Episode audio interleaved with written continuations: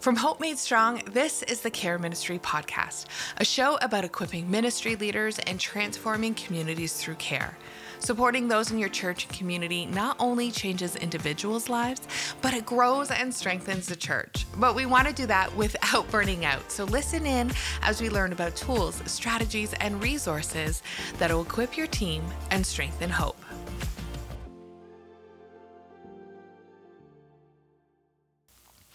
I'm Laura Howe, and welcome to the Care Ministry Podcast. I am so excited to connect with you today and talk about how we can offer care strategically in our local churches.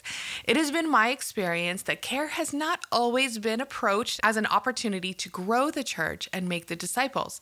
I, I would say this is a huge missed opportunity. My goal is to be part of a movement that sees care ministry as an essential part of the local church and that it is approached with intentionality and with strategy. Care, unfortunately, is often more thought of as an obligation to the congregation that is reactionary without clear leadership, vision, and intentionality. But back in episode 69, I talk about uh, making a case for care, and I outline five ways that care ministry strengthens your church.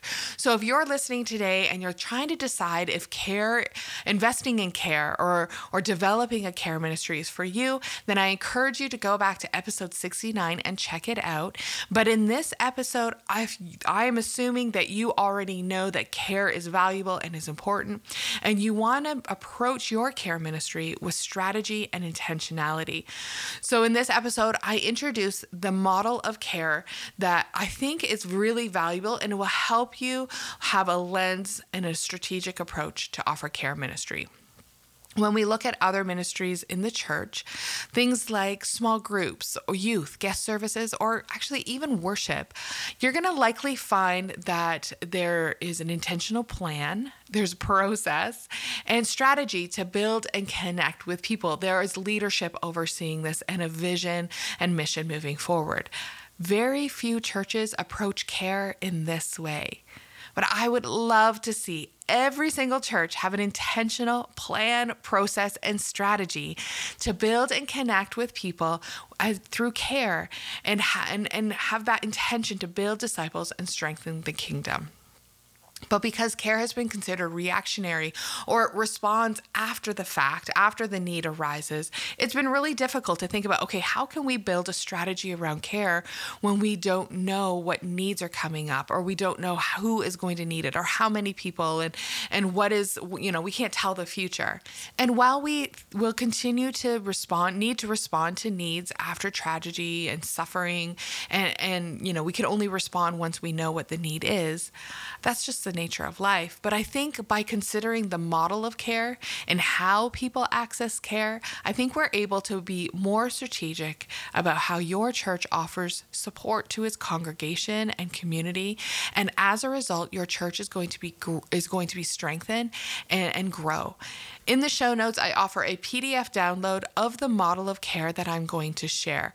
And I recommend that you go to the show notes at hopemadestrong.org slash episode 77 and download and print off the model of care as I think this is going to be a great help as you plan out and consider your care ministry. And I also think it's going to be helpful because the model of care is like an infographic. It's a it's an image or a picture. And so even if you're just listening to this, just clicking on the show notes briefly to be able to see the image, I think this episode will make a lot more sense. So, when I ask leaders and volunteers how they offer care to those in their church and community, I receive some typical answers. There's prayer or uh, financial support, like benevolence. Uh, care is often offered in small groups, and and referrals to professional counseling. And these are phenomenal. These are great. I love them. Prayer is the foundation of our faith, and I absolutely believe that is the foundation of our care ministries. And financial support has been life changing for so many many people in your church and community. But let's be honest, it's often just a band aid for long standing issues and, um, and, and problems. And then small groups. These are one of my favorite tools for offering care. I think it is a really awesome strategy. But when I talk to small group leaders, they often say that they don't feel equipped to support people and they eventually just refer on to the pastors who then likely refer on to a professional counselors. And I don't want to knock this approach of referring to a pastor or a professional. I would much rather have a church refer to these services rather than minimize or shame or sweep under a rug issues that people are really genuinely struggling with that are deep rooted and, and are impactful and require these, you know, higher levels of support. However, as we all know, or as I, be- I think we all know, the professional or clinical supports in our communities are maxed out. They often have wait lists or they're not even accepting new cl- clients. Now, in my hometown, to find a counselor, you need to pay either very expensive fees, uh, hope that you connect with the counselor that your insurance company gives you, or be on a wait list for several months, like six, nine, ten months. And I know that I cannot be the only community experiencing experiencing this. And so when people come to the church looking for help and we redirect them to professional services, they are often lost or actually never able to connect or access the support that they're requiring. Either they don't have the funds, they don't connect with the counselor, or they just get lost on a wait list. And the model of care that I want to show you um, is, is a great way for the, for the church to think strategically or preventatively in how we can support people for care, not minimizing access accessing professional supports, but uh, supporting or, or building a stronger foundation or preventative strategy so that people uh, can access care in different levels. The model of care that I'm about to show is actually uh, an image. It's an, if you can picture with me, an upside down triangle uh, split into five horizontal sections. So with the point at the bottom and the broad side of the triangle at the top, and there are lines splitting up the triangle horizontally in uh, creating five different sections.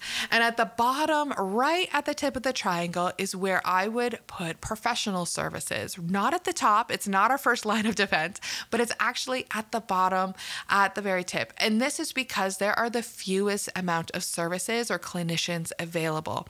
And so, therefore, it's the smallest section of the whole model of care. Now, if everyone was directed to seek professional supports as their primary access for, for care and for support, there would never be enough clinicians to support them. That option or that model of going to seek professionals for all our all our issues is just not sustainable and we're setting people up for failure. Research actually tells us that if people belong to a church, then they are actually more likely to seek support through that church rather than professional or clinical services. This is describing that people trust their pastors and feel more comfortable talking to someone that they're familiar with. So, as a church, we need to think strategically in how we offer care for people. Absolutely, we need to refer to professional services, but as I will share in the model of care, there are four other methods that people receive care. And like I said, this model of care is shown as an upside down triangle split up into five sections with professional supports at the bottom. And this is a picture to represent how people access care. So let's talk about the other four sections starting at the top. The top and largest section, or the most accessible support, is actually self care. And when we are looking at how people access care, we often forget about self care, even though it is accessible to everyone and is often the first line of defense or the most common way people care for themselves or, or uh, uh, tend to their needs. When you're having a rough day or you're feeling overwhelmed or you're stressed to the max, you are able to self soothe. You do things for yourself to decompress, relax, overcome struggles. We apply things or we or we do activities that we have learned help us. Things like we go to the gym, take a bath, read a book, drink a hot tea, go to bed early, listen to music, do something creative, take up a hobby. These are small things that we do to care for ourselves and tend to our needs. And as a church, we are able to support people by building out these self care tools or practices. For example, in sermons, Bible studies, or leadership development, or maybe it's even resources on your website, we can teach and train about self care, things like Sabbath, forgiveness, rest, meditation of the word, stewardship, who we are in Christ, that our bodies are the temple. There are so many practices or, or trainings that we can provide to our people that help them strengthen their self care strategies. This will really help people build the tools and practices so that they are better equipped to use this first line of defense when they are struggling. Care offered from your church doesn't always have to be reactionary, but we can help people develop self care practices and tools as a prevention strategy for when they are struggling. The second section of the model of care is community. Most people, not everyone, but most people have access to some sort of community. Now, that could be a club, a group, team, friends, family. I don't know what it is. It could be anything. And when people engage with that community, they're supported. Even if no one shares their needs or their thoughts or feelings or seeks out a conversation with someone finding, trying to find support, just belonging to a community where you are known and accepted is valuable valued and is a huge support. I know when I'm going through a difficult time, connecting with friends or going to my book club or or volunteering to help, you know, the community really encourages me and fills me up. And so, community is an area where the church excels. We are fantastic at building community. We greet people by name at the door. We come together for a common purpose in outreach or in missions. There are people who will know and look out for me and accept me. And this is such a beautiful thing and creates so much wraparound care when we think of care ministry, we don't often think about the actual volunteer teams. Things like greeters, ushers, parking lot attendants, and cafe teams. But it's the intentional care offered by these people that creates the community culture having an easy onboarding process for volunteers or opportunities for people to be part of a team that doesn't require, you know, this huge commitment or even membership is a great way for the church to care for people through developing community. Now, so many churches require membership or or even uh, a belief in Christ to be a part of a team. But if you are able to create opportunities for people to be part of a community, engaged in a team, even before they believe, then man, you are going to hook them and create so much care and support that they will make that transition and they will give their lives to the Lord because this community is so unique and no other organization, no other system is quite like what the church can offer. And so I really encourage churches to think strategically about their teams and about the community that they're building and create opportunities for people to join at a very early stage so that they can receive the care like uh, that's offered in community. Now, the first section was self care. The second is community care. Now, the third section is peers. The model of care is offering uh, the the third section of the model of care is peer support. Now, my background is a clinical social worker working 15 years in the Mental Health and Addiction Center in Canada. I'm from Canada and probably knew that from my accent. But the Canadian research is showing that there are much higher recovery outcomes for those who have both clinical and peer support rather than just clinical alone. An example of peer support is uh, when I was a new mom.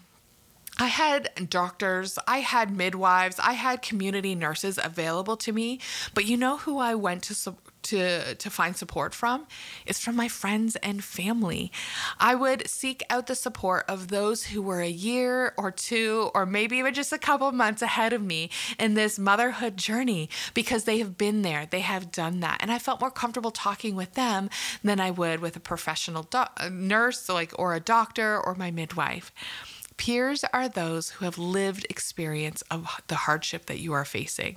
Perhaps that's an addiction, mental health, uh, someone who went through a divorce, grief, surviving teenagers, single parenting, or or maybe it's you know going through the cancer recovery journey. Really, anything where the person has overcome hardship and they have the skills to listen and support others. These are peers, or or maybe you want to call them mentors. And peers is often a missed opportunity in the church our churches are so full of people who have overcome tremendous hardship. These are people who have so much wisdom and can offer support as part of the care team. Now, when you think of peers and mentors, those who are going to coach others, we often think of those who are um, gone through life. They're in their 60s, they're happily married, they they're successful on the outside, and and and I think that we lose sight that diversity is a strength. I really encourage churches to look for those who have come from different history, different culture, different experiences, all genders, and all ages, and have a variety of experiences. Really, in peer support, diversity is an asset as long as the person has the maturity to maintain ethical standards and confidentiality. Because if you are a single mom and you are wanting to connect with another person to talk about your issues, you're not going to want to talk to a happily married 60 year old couple who has a business.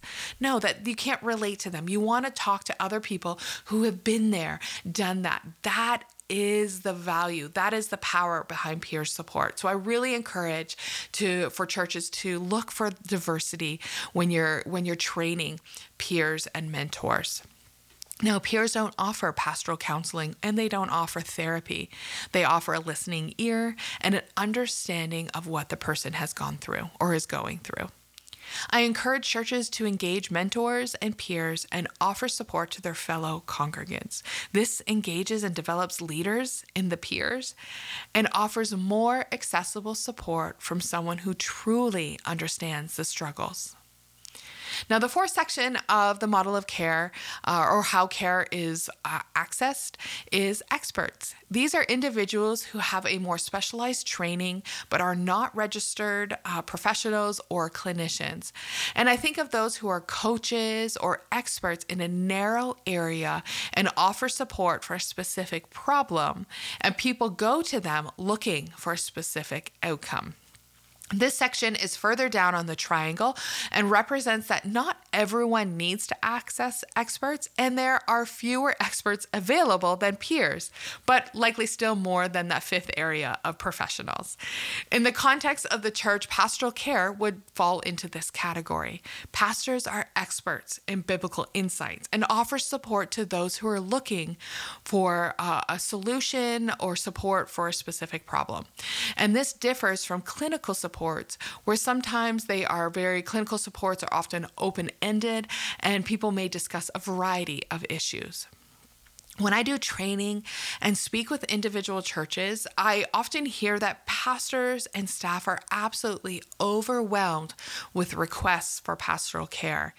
And if this is the case, I think it's really strategic and helpful to have an intake process to help people identify the specific needs that they have and what is their specific desired outcome. Now, I talk more about the intake process in episode 61 called How to Get the Most Out of a Pastoral Care Meeting. Um, um, and so you're definitely going to want to check that out if this is a strategy you want to jump onto, uh, because I think it's really valuable to ensure that the requests for pastoral care are appropriate. For example, if people are looking for more like a, a walk along guidance or support as they journey through an issue, the care offered by a peer might be a better a better fit or it might be better suited for a peer. Or if a person has a str- has struggles in multiple areas of their life, like their marriage or addiction or their mental health or trauma, or they require medication or a diagnosis, this is better suited for a professional like a case manager or a doctor or a therapist. And back in episode 28, I talk about when it's when you how do you know when it's a good time to refer. So that is helpful for those who are in pastoral care to know when it's helpful to move on or refer them to a professional support. Pastoral or expert care is a wonderful way that we are able to support the church and care for the church. But sometimes it fills up with what could be better supported by peers or it takes on what needs to be referred to professional supports. So I think if we look at pastoral care strategically, knowing that pastoral care is a is a short-term support or you know maybe 2 to 4 sessions identifying a specific need where people know or have identified what their desired outcome is, this is a much better way to manage the needs or offer pastoral support and I think having an intake process is really valuable for this. Now, the fifth and final section of the model care is professional supports. And while people will continue to need clinical supports, it is much fewer than the other areas. This is why it's at the bottom of the triangle. The church can approach professional support strategically by partner with no- local clinicians or even engage with organizations that offer virtual counseling across the country. There are also organizations that can partner with churches in offering subsidized care for their people.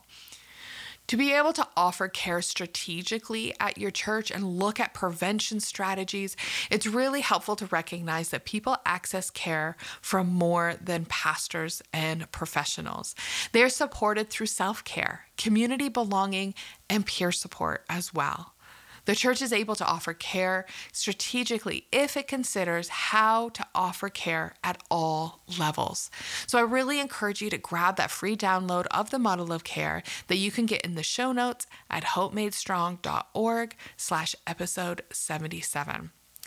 Thanks so much for listening. I I'm I really hope that we are able to create this momentum and and how we can offer care strategically rather than just reactionary. There are preventative ways or preventative training or tools that we can offer our people uh, to to help them face struggle. My goal is that every church has an intentional care ministry that approaches care with strategy. For years, care ministry has been an afterthought, but care has the opportunity to grow and strengthen your church. So I hope you've enjoyed this episode. And if you have, are you able to write a quick review of the podcast? Having reviews helps other people find the podcast more easily. And I would be very grateful because I know when I look at podcasts, reading the reviews helps me decide if this is a good fit for me. So your review would make a difference for so many people. All right, thanks for connecting again and take care. Have a fantastic week.